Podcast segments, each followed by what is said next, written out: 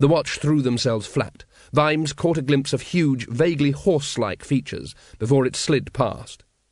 Sodding arseholes, said Nobby from somewhere in the guttering. Vimes redoubled his grip on the chimney and pulled himself upright. You are in uniform, Corporal Nobbs, he said, his voice hardly shaking at all. Sorry, Captain. Sodding arseholes, sir. Where's Sergeant Colon?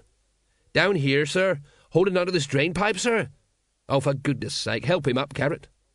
Gosh, said Carrot, look at it go. You could tell the position of the dragon by the rattle of arrows across the city and by the screams and gurgles of all those hit by the missiles and ricochets.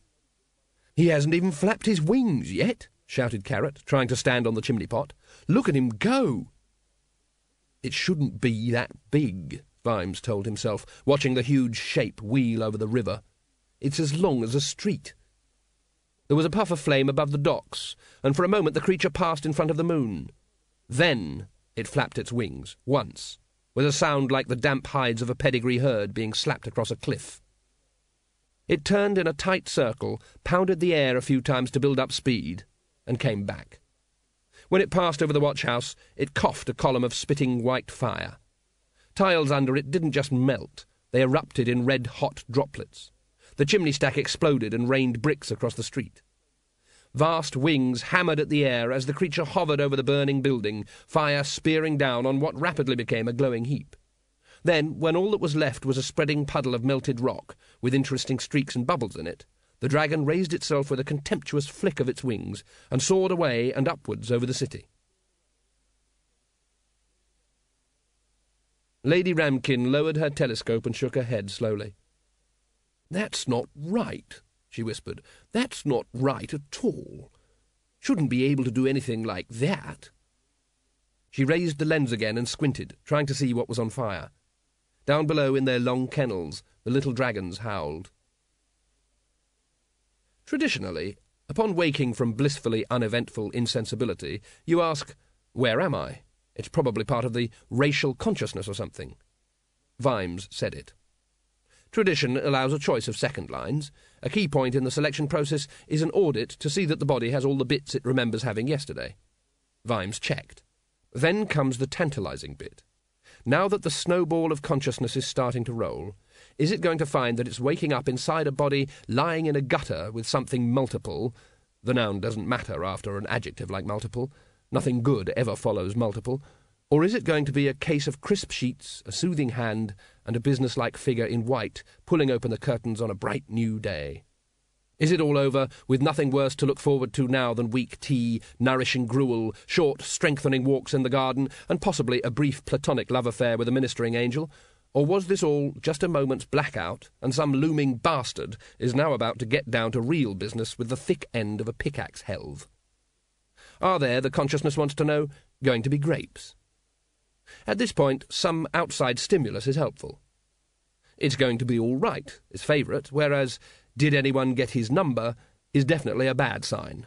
Either, however, is better than you two hold his hands behind his back.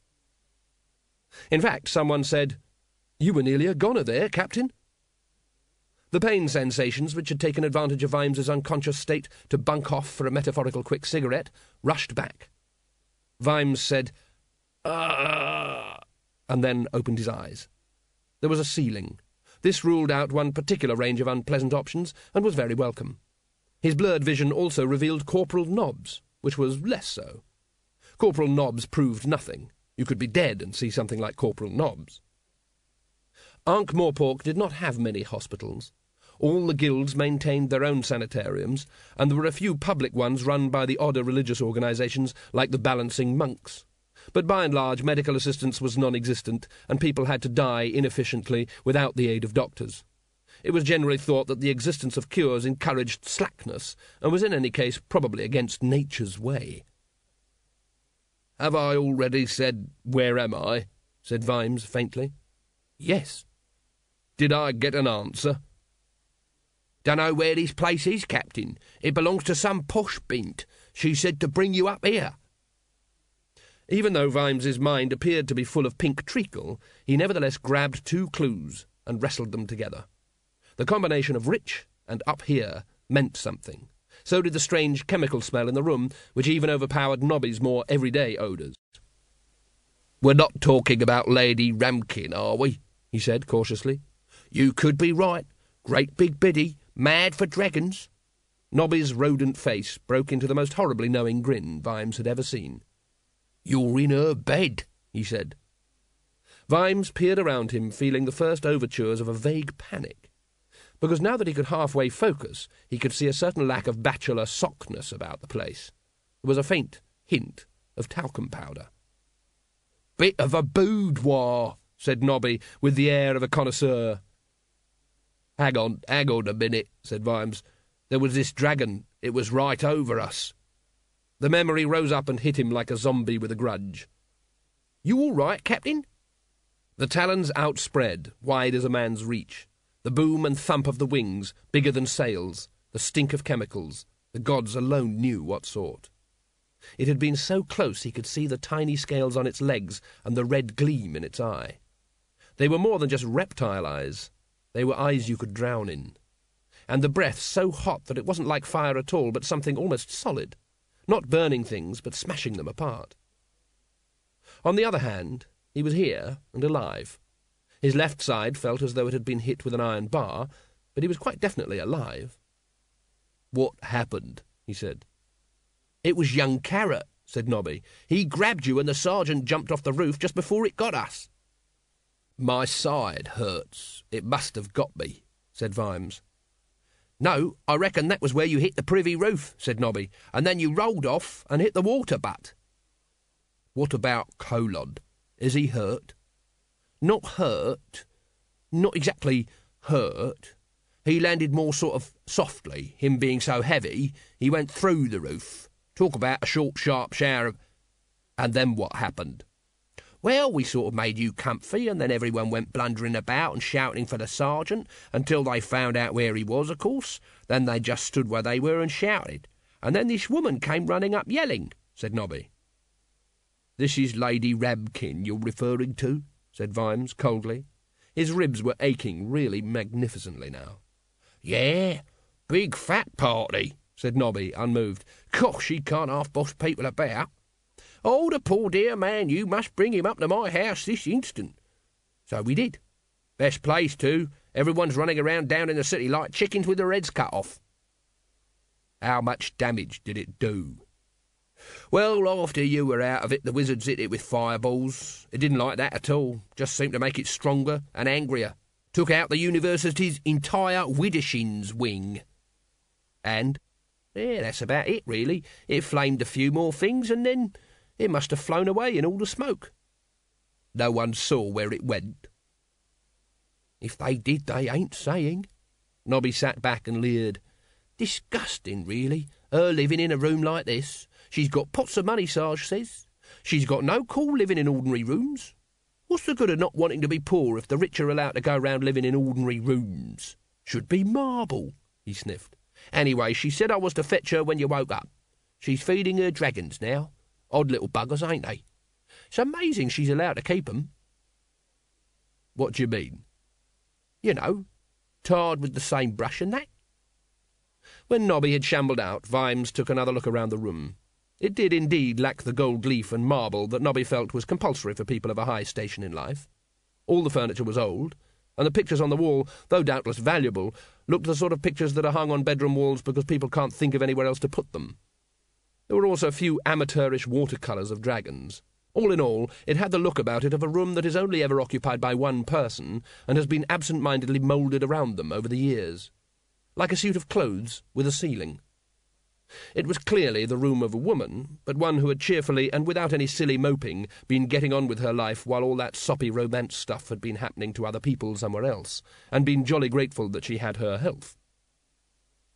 Such clothing as was visible had been chosen for sensible, hard-wearing qualities, possibly by a previous generation, by the look of it, rather than its use as light artillery in the war between the sexes. There were bottles and jars neatly arranged on the dressing table, but a certain severity of line suggested that their labels would say things like rub on nightly, rather than just a dab behind the ears. You can imagine that the occupant of this room had slept in it all her life, and had been called My Little Girl by her father until she was forty. There was a big, sensible blue dressing gown hanging behind the door. Vimes knew, without even looking, that it would have a rabbit on the pocket. In short, it was the room of a woman who never expected that a man would ever see the inside of it. The bedside table was piled high with papers. Feeling guilty, but doing it anyway, Vimes squinted at them. Dragons was the theme. There were letters from the Cavern Club Exhibitions Committee and the Friendly Flamethrowers League. There were pamphlets and appeals from the Sunshine Sanctuary for Sick Dragons. Poor little Vinny's fires were nearly damped after five years, cruel use as a paint stripper, but now. And there were requests for donations and talks, and things that added up to a heart big enough for the whole world, or at least that part of it that had wings and breathed fire. If you let your mind dwell on rooms like this, you could end up being oddly sad and full of strange, diffuse compassion, which would lead you to believe that it might be a good idea to wipe out the whole human race and start again with amoebas. Beside the drift of paperwork was a book. Vimes twisted painfully and looked at the spine. It said, Diseases of the Dragon by Sybil Deirdre Olgivanna Ramkin. He turned the stiff pages in horrified fascination. They opened into another world, a world of quite stupefying problems. Slab throat, the black tups, dry lung, storge, staggers, heaves, weeps, stones. It was amazing, he decided after reading a few pages, that a swamp dragon ever survived to see a second sunrise. Even walking across a room must be reckoned a biological triumph. The painstakingly drawn illustrations he looked away from hurriedly. He could only take so much innards. There was a knock at the door. I say, are you decent? Lady Ramkin boomed cheerfully. Um, I brought you something jolly nourishing. Somehow Vimes imagined it would be soup. Instead, it was a plate stacked high with bacon, fried potatoes, and eggs. He could hear his arteries panic just by looking at it. I've made a bread pudding, too, said Lady Ramkin slightly sheepishly. I don't normally cook much, just for myself. You know how it is, catering for one. Vimes thought about the meals at his lodgings. Somehow the meat was always grey, with mysterious tubes in it. Um, he began, not used to addressing ladies from a recumbent position in their own beds. Corporal Nobbs tells me. And what a colourful little man Nobby is, said Lady Ramkin. Vimes wasn't certain he could cope with this. Colourful? he said weakly. A real character. We've been getting along famously. You have? Oh, yes, what a great fund of anecdotes he has. Oh, yes, he's got that all right. It always amazed Vimes how Nobby got along with practically everyone. It must, he decided, have something to do with the common denominator. In the entire world of mathematics, there could be no denominator as common as Nobby. Um, he said, and then found he couldn't leave this strange new byway. You don't find his language a bit, uh, ripe? Salty, corrected Lady Ramkin cheerfully. You should have heard my father when he was annoyed. Anyway, we found we've got a lot in common. It's an amazing coincidence, but my grandfather once had his grandfather whipped for malicious lingering. That must make them practically family, Vimes thought. Another stab of pain from his stricken side made him wince. You've got some very bad bruising and probably a cracked rib or two, she said. If you roll over, I'll put some more of this on. Lady Ramkin flourished a jar of yellow ointment. Panic crossed Vimes's face. Instinctively, he raised the sheets up around his neck. Don't play silly buggers, man, she said. I shan't see anything I haven't seen before. One backside is pretty much like another. It's just that the ones I see generally have tails on. Now roll over and up with the nightshirt. It belonged to my grandfather, you know. There was no resisting that tone of voice. Vimes thought about demanding that Nobby be brought in as a chaperone, and then decided that would be even worse. The cream burned like ice. What is it? All kinds of stuff. It'll reduce the bruising and promote the growth of healthy scale. What? Oh, sorry, probably not scale. Don't look so worried. I'm almost positive about that. OK, all done. She gave him a slap on the rump. Madam, I am captain of the night watch, said Vimes, knowing it was a bloody daft thing to say, even as he said it. Half naked in a lady's bed, too, said Lady Ramkin, unmoved. Now sit up and eat your tea. We've got to get you good and strong. Vimes's eyes filled with panic. Why? he said. Lady Ramkin reached into the pocket of her grubby jacket. I made some notes last night, she said, about the dragon. Oh, the dragon. Vimes relaxed a bit. Right now, the dragon seemed a much safer prospect. And I did a bit of working out, too. I'll tell you this it's a very odd beast. It shouldn't be able to get airborne. You're right there. If it's built like swamp dragons, it should weigh about twenty tons. Twenty tons. It's impossible. It's all down to weight and wingspan ratios, you see. I saw it drop off the tower like a swallow. I know. It should have torn its wings off and left a bloody great hole in the ground, said Lady Ramkin firmly.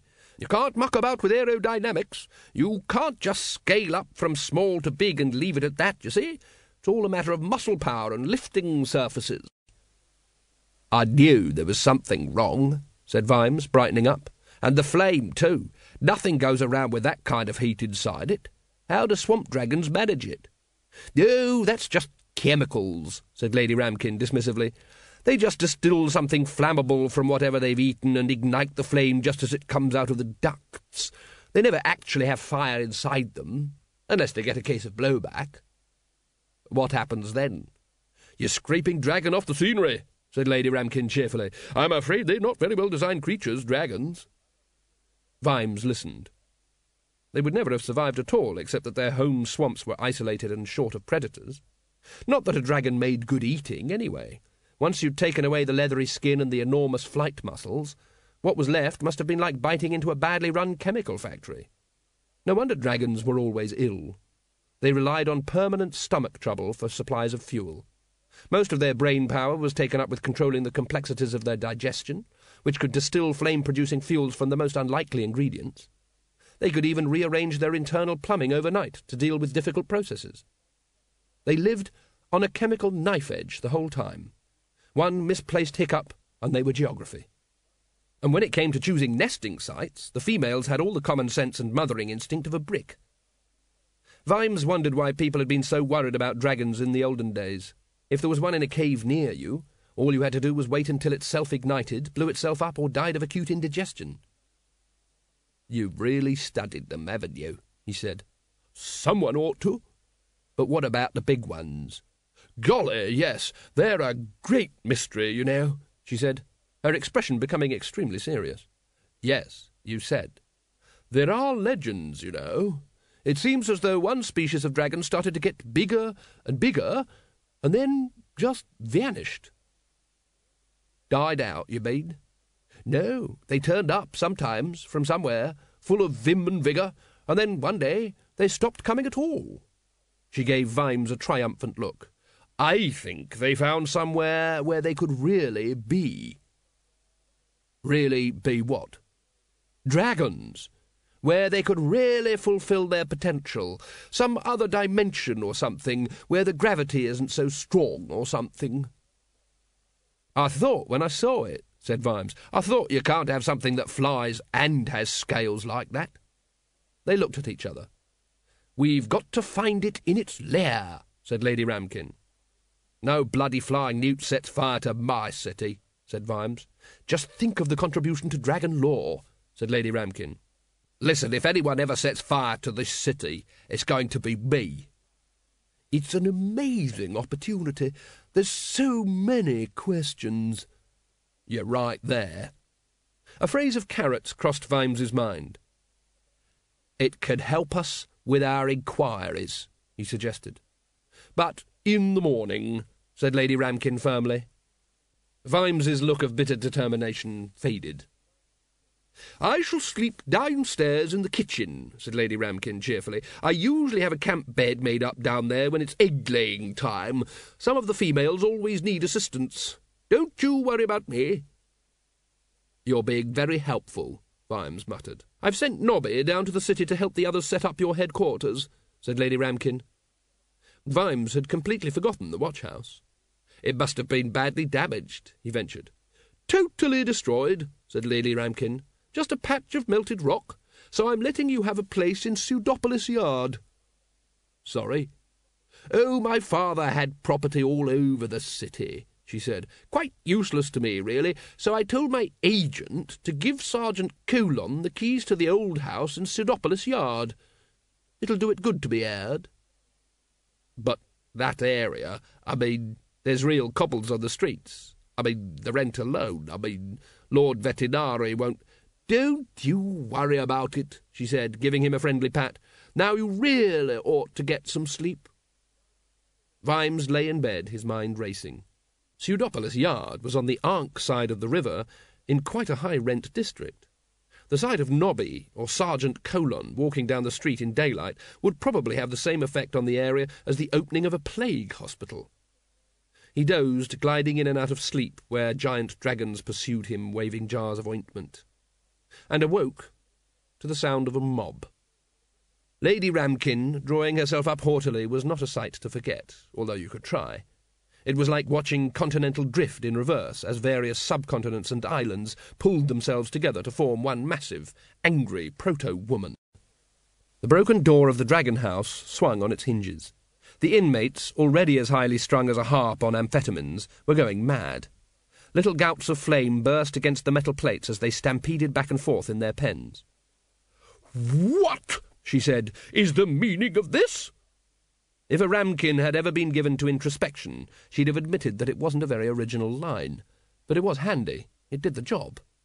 The reason that cliches become cliches is that they are hammers and screwdrivers in the toolbox of communication. The mob filled the broken doorway. Some of it was waving various sharp implements with the up and down motion proper to rioters. Well, said the leader, it's the dragon in it. There was a chorus of muttered agreement. What about it? said Lady Ramkin. Well, it's been burning the city. They don't fly far. You got dragons here. Could be one of them, couldn't it? Yeah, it's right.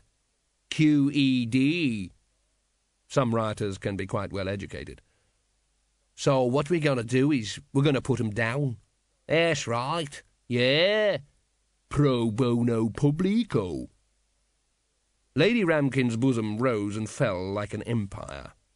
She reached out and grabbed the dunging fork from its hook on the wall. One step nearer, I warn you, and you'll be sorry, she said. The leader looked beyond her to the frantic dragons. Yeah, he said nastily. And what'll you do, eh? Her mouth opened and shut once or twice. I shall summon the watch, she said at last.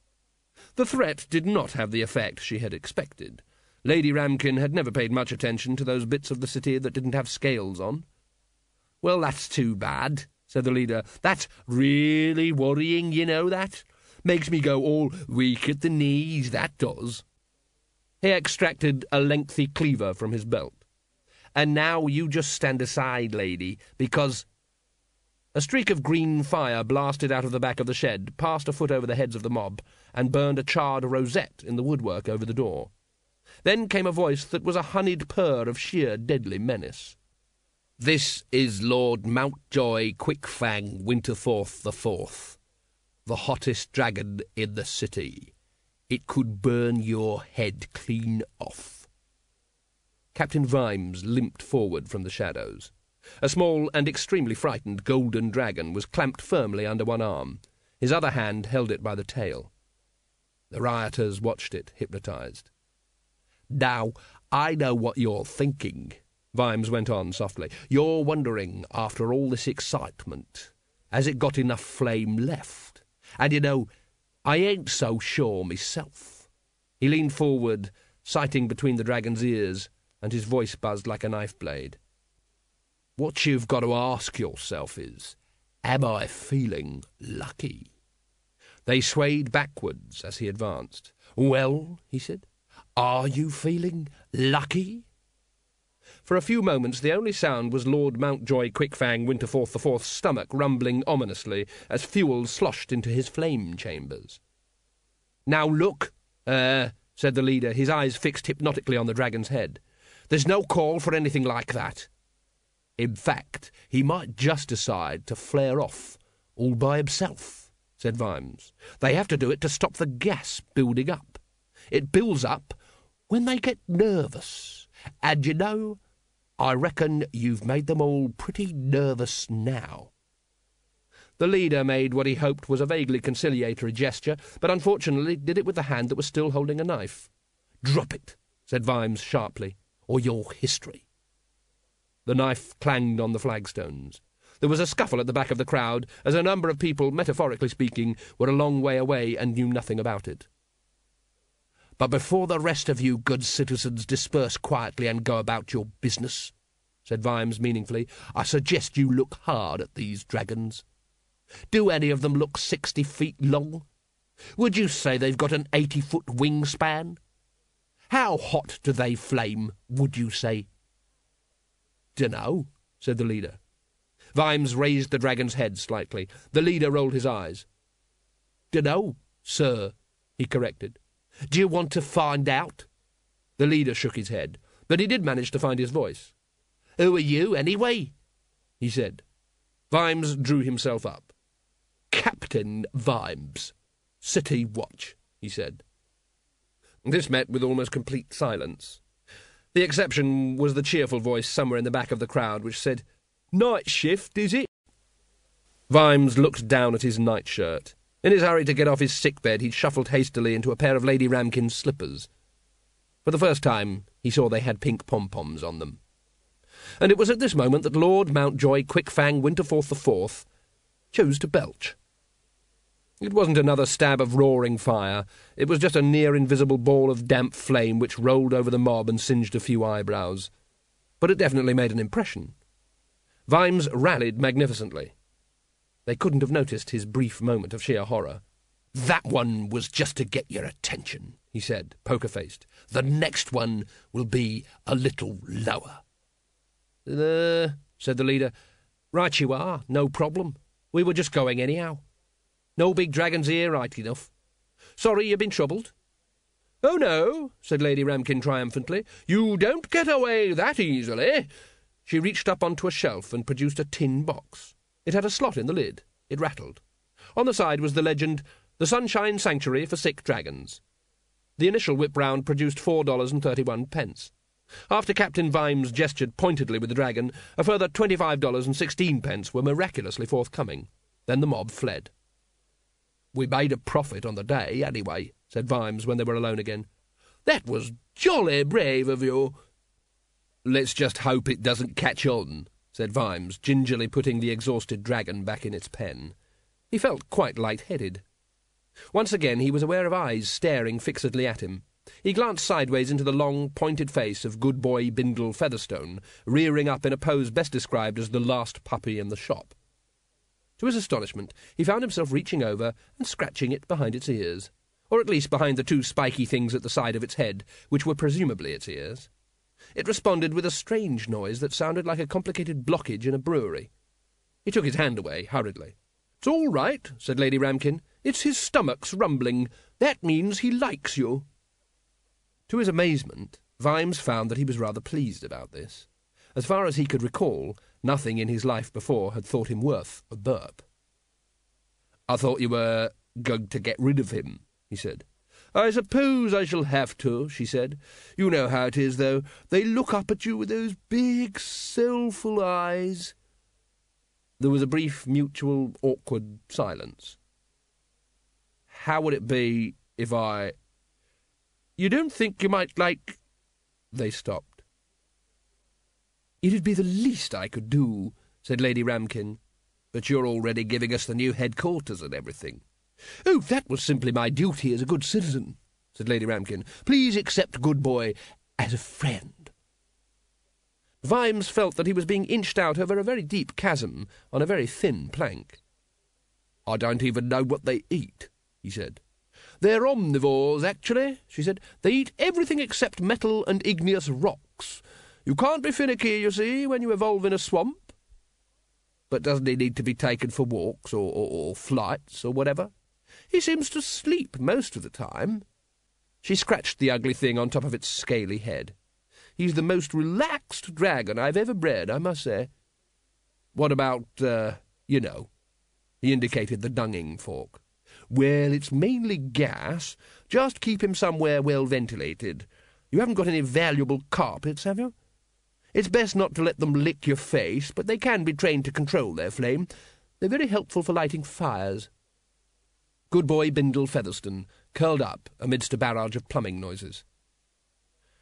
They've got eight stomachs, Vimes remembered. The drawings in the book had been very detailed. And there's lots of other stuff like fractional distillation tubes and mad alchemy sets in there. No swamp dragon could ever terrorize a kingdom, except by accident. Vimes wondered how many had been killed by enterprising heroes. It was terribly cruel to do something like that to creatures whose only crime was to blow themselves absent-mindedly to pieces in mid-air, which was not something any individual dragon made a habit of. It made him quite angry to think about it. A race of... of whittles. That's what dragons were, born to lose. Live fast, die wide. Omnivores or not, what they must really live on was their nerves, flapping apologetically through the world in mortal fear of their own digestive system. The family would just be getting over father's explosion, and some twerp in a suit of armour would come plodding into the swamp to stick a sword into a bag of guts that was only one step away from self-destruction in any case. Hm. It'd be interesting to see how the great dragon slayers of the past stood up to the big dragon. Armour? Best not to wear it. It'd be all the same in any case, and at least your ashes wouldn't come pre-packaged in their own foil. He stared and stared at the malformed little thing, and the idea that had been knocking for attention for the last few minutes finally gained entrance. Everyone in Ankh-Morpork wanted to find the dragon's lair, at least wanted to find it empty. Bits of wood on a stick wouldn't do it, he was certain. But as they said, set a thief.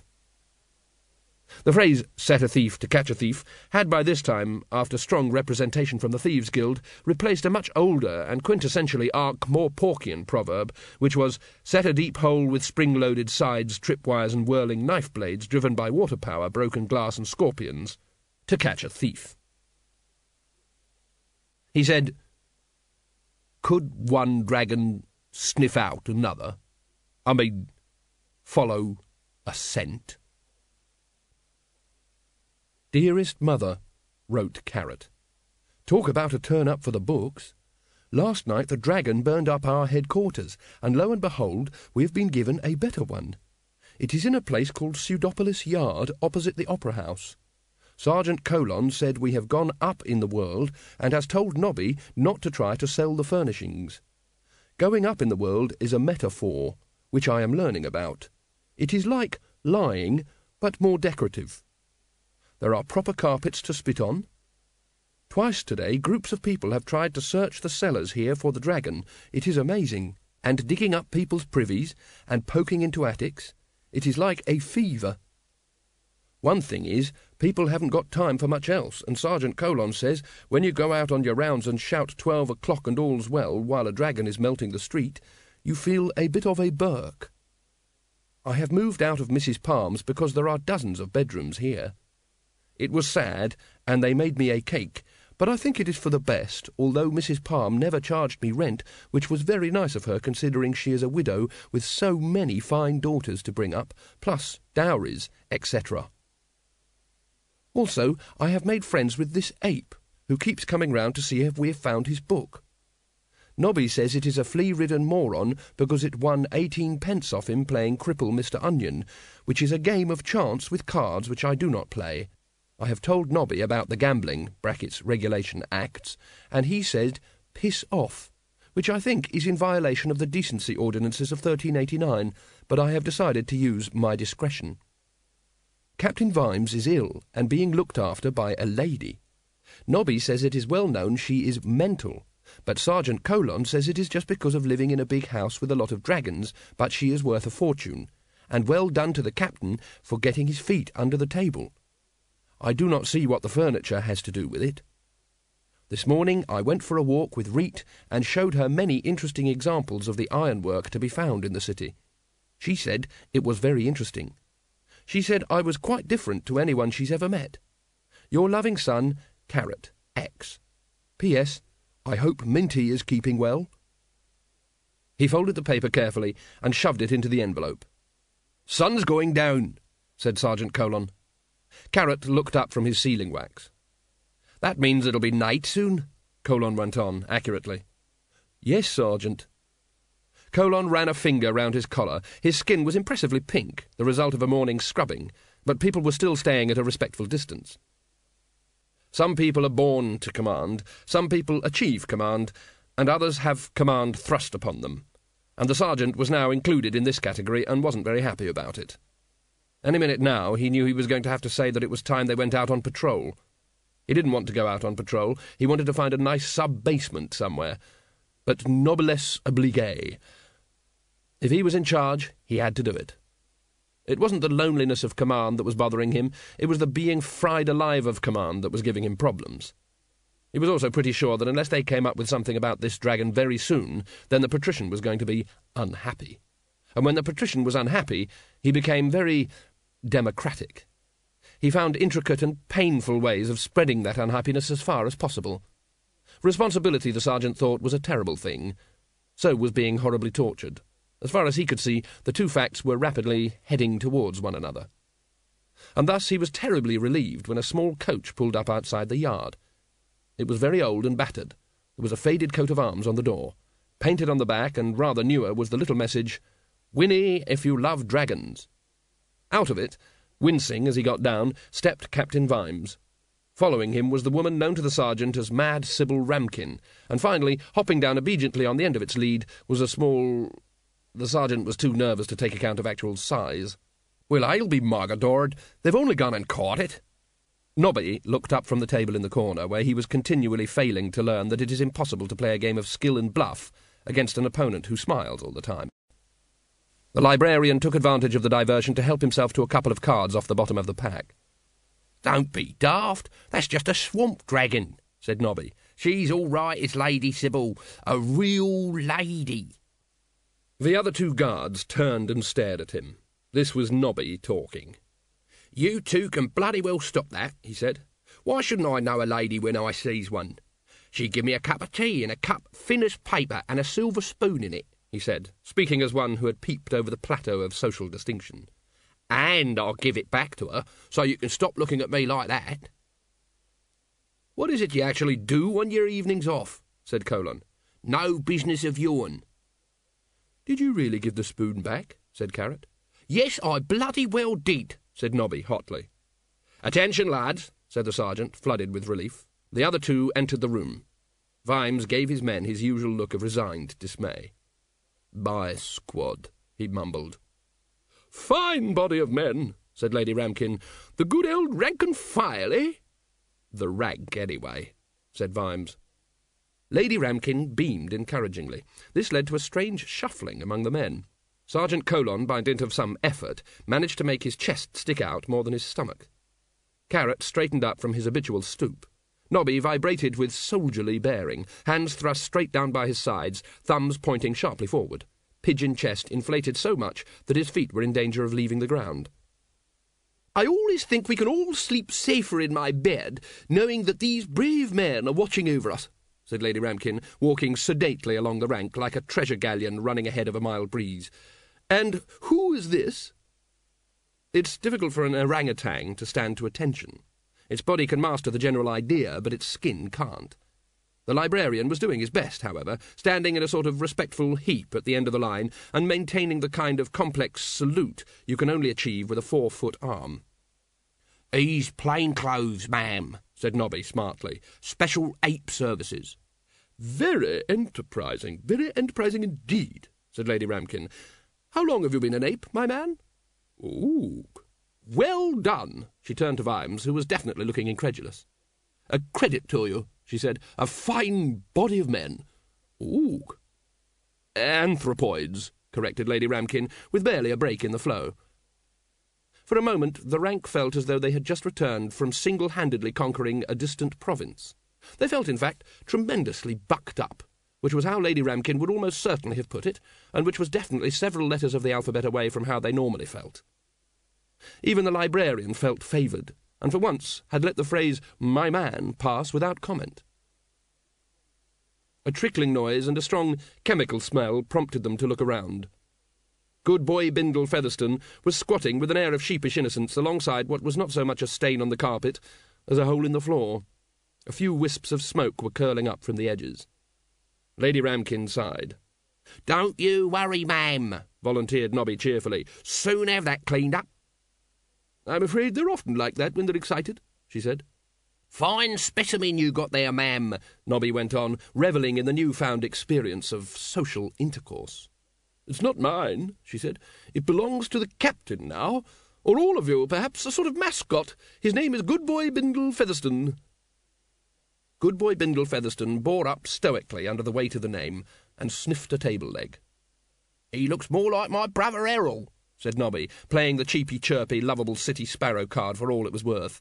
Got the same pointed nose, excuse me for saying so, me lady. Vimes looked at the creature, which was investigating its new environment, and knew that it was now irrevocably an Errol. The little dragon took an experimental bite out of the table, chewed it for a few seconds, spat it out, curled up, and went to sleep. He ain't going to set fire to anything, is he? said the sergeant anxiously.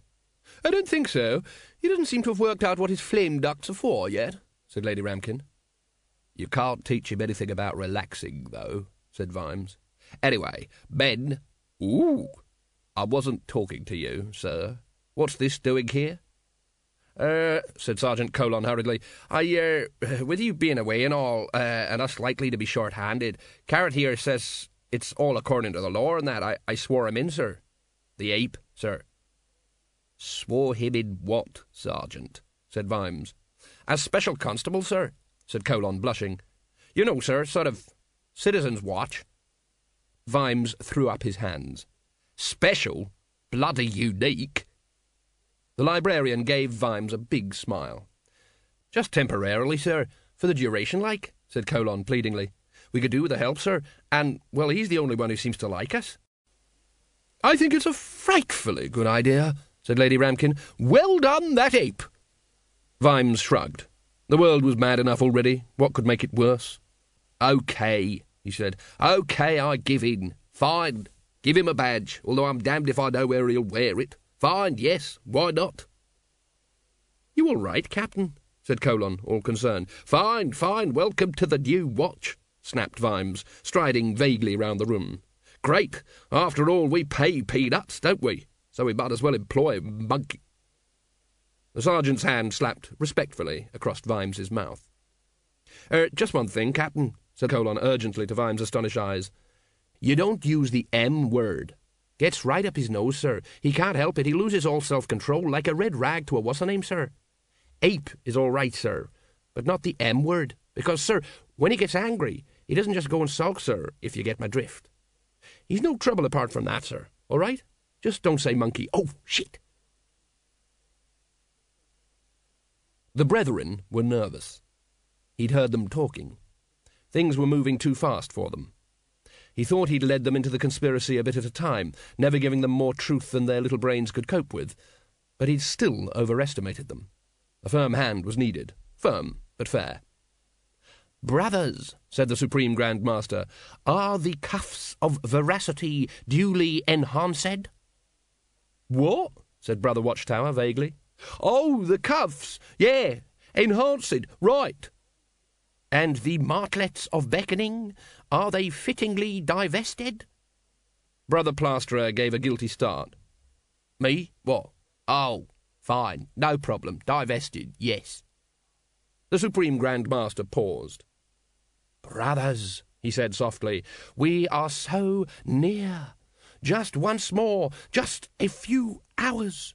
Once more, and the world is ours. Do you understand, brothers? Brother Plasterer shuffled a foot. Well, he said, I mean, of course, yes. No fears about that. Behind you 110%. He's going to say only, thought the Supreme Grand Master. Only. Ah. We, uh, that is, uh, all of us, we've been. Uh, odd, really. You feel so different, don't you, after summoning the dragon? Sort of. Uh, cleaned out said Brother Plasterer helpfully. Yes, like it's sort of. Brother Watchtower struggled with the serpents of self expression. Taking something out of you. Sucked dry, said Brother Plasterer. Yes, like he said, and we. Uh, well, it's maybe. It's a bit risky. like stuff's been dragged from your actual living brain by eldritch creatures from beyond, said Brother Plasterer. I'd have said more like a bit of a sick headache myself, said Brother Watchtower helplessly. And we was wondering, you know, about all this stuff about cosmic balance and that, because, well, look what happened to poor old Dunnikin. Could be a bit of a judgment. Um... It was just a maddened crocodile hidden in a flower bed, said the Supreme Grand Master. It could have happened to anyone. I understand your feelings, however. You do? said Brother Watchtower. Oh, yes. They're only natural. All the greatest wizards feel a little ill at ease before undertaking a great work such as this. The brethren preened themselves. Great wizards. That's us. Yeah. But in a few hours it'll be over, and I am sure that the king will reward you handsomely. The future will be glorious. This normally did the trick. It didn't appear to be working this time. But the dragon, Brother Watchtower began. There won't be any dragon. We won't need it. Look, said the Supreme Grand Master. It's quite simple. The lad will have a marvellous sword. Everyone knows kings have marvellous swords. This'd be the marvellous sword you've been telling us about, would it? said Brother Plasterer. And when it touches the dragon, said the Supreme Grand Master, it'll be vroom. Yeah, they do that, said Brother Doorkeeper. My uncle kicked a swamp dragon once. He found it eating his pumpkins. Damn thing nearly took his leg off. The Supreme Grand Master sighed. A few more hours, yes, and then no more of this. The only thing he hadn't decided was whether to let them alone, who'd believe them after all, or send the guard to arrest them for being terminally stupid. No, he said patiently, I mean the dragon will vanish. We'll have sent it back. End of dragon. Won't people be a bit suspicious? said Brother Plasterer. Won't they expect lumps of real dragon all over the place? No, said the Supreme Grand Master triumphantly, because one touch from the sword of truth and justice will totally destroy the spawn of evil. The brethren stared at him. That's what they'll believe anyway, he added. We can provide a bit of mystic smoke at the time. Dead easy, mystic smoke, said Brother Fingers. No bits, then, said Brother Plasterer, a shade disappointed. Brother Watchtower coughed. Don't know if people will accept that, he said. Sounds a bit too neat, like. Listen, snapped the Supreme Grand Master. They'll accept anything. They'll see it happen. People will be so keen to see the boy win they won't think twice about it. Depend upon it. Now, let us commence. He concentrated. Yes, it was easier. Easier every time. He could feel the scales, feel the rage of the dragon as he reached into the place where the dragons went and took control. This was power, and it was his. Sergeant Colon winced. Ow!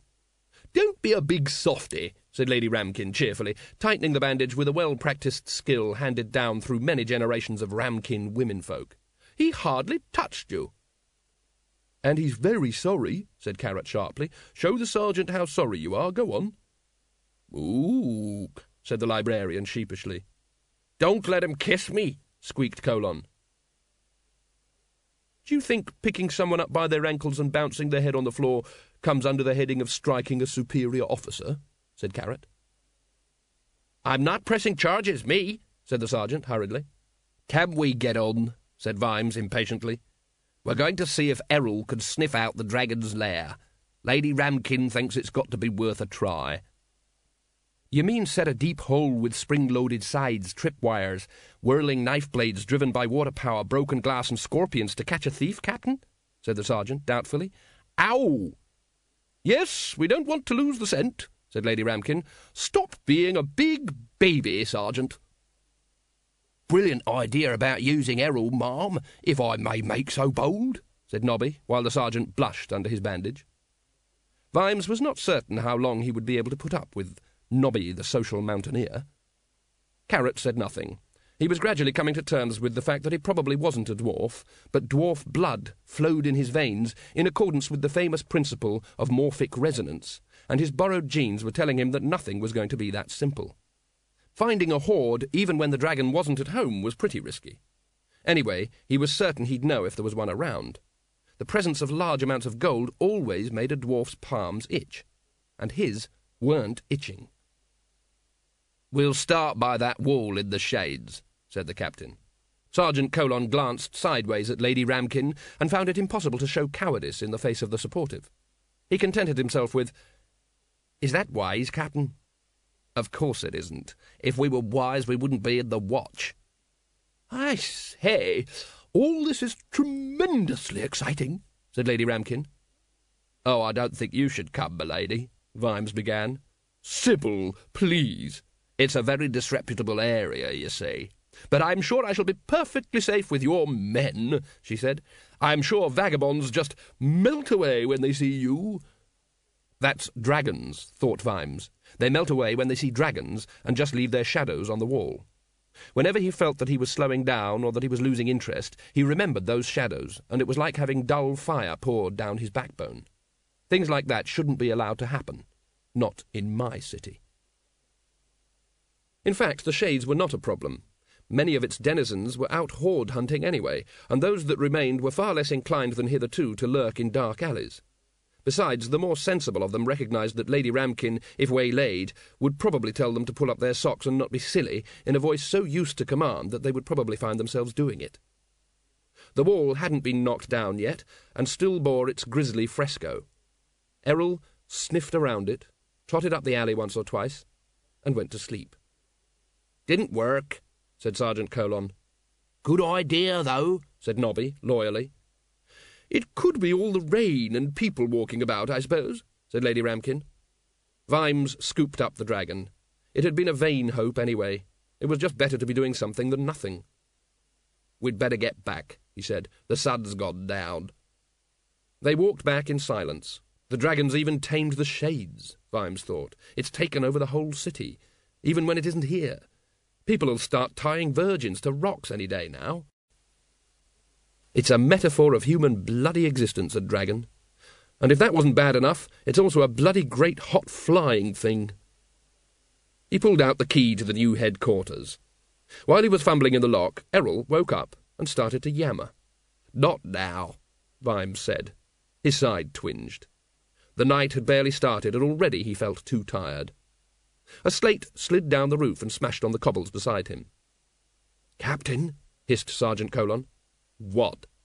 It's on the roof, Captain. Something about the sergeant's voice got through to Vimes. It wasn't excited, it wasn't frightened. It just had a tone of dull, leaden terror. He looked up. Errol started to bounce up and down under his arm. The dragon, the dragon, was peering down interestedly over the guttering. Its face alone was taller than a man. Its eyes were the size of very large eyes, coloured a smouldering red and filled with an intelligence that had nothing to do with human beings. It was far older, for one thing. It was an intelligence that had already been long basted in guile and marinated in cunning by the time a group of almost monkeys were wondering whether standing on two legs was a good career move. It wasn't an intelligence that had any truck with or even understood the arts of diplomacy. It wouldn't play with you or ask you riddles but it understood all about arrogance and power and cruelty, and if it could possibly manage it, it would burn your head off. Because it liked to. It was even more angry than usual at the moment. It could sense something behind its eyes. A tiny, weak, alien mind bloated with self satisfaction. It was infuriating, like an unscratchable itch. It was making it do things it didn't want to do, and stopping it from doing things it wanted to do very much. Those eyes were, for the moment, focused on Errol, who was going frantic. Vimes realized that all that stood between him and a million degrees of heat was the dragon's vague interest in why Vimes had a smaller dragon under his arm. Don't make any sudden moves, said Lady Ramkin's voice behind him, and don't show fear. They can always tell when you're afraid. Is there any other advice you can offer at this time? said Vimes slowly, trying to speak without moving his lips. Well, tickling them behind the ears often works. Oh, said Vimes weakly. And a good sharp no and taking away their food bowl? Uh-huh. And hitting them on the nose with a roll of paper is what I do in extreme cases. In the slow, brightly outlined, desperate world Vimes was now inhabiting, which seemed to revolve around the craggy nostrils a few metres away from him, he became aware of a gentle hissing sound. The dragon was taking a deep breath. The intake of air stopped. Vimes looked into the darkness of the flame ducts and wondered whether he'd see anything, whether there'd be some tiny white glow or something, before fiery oblivion swept over him. At that moment, a horn rang out.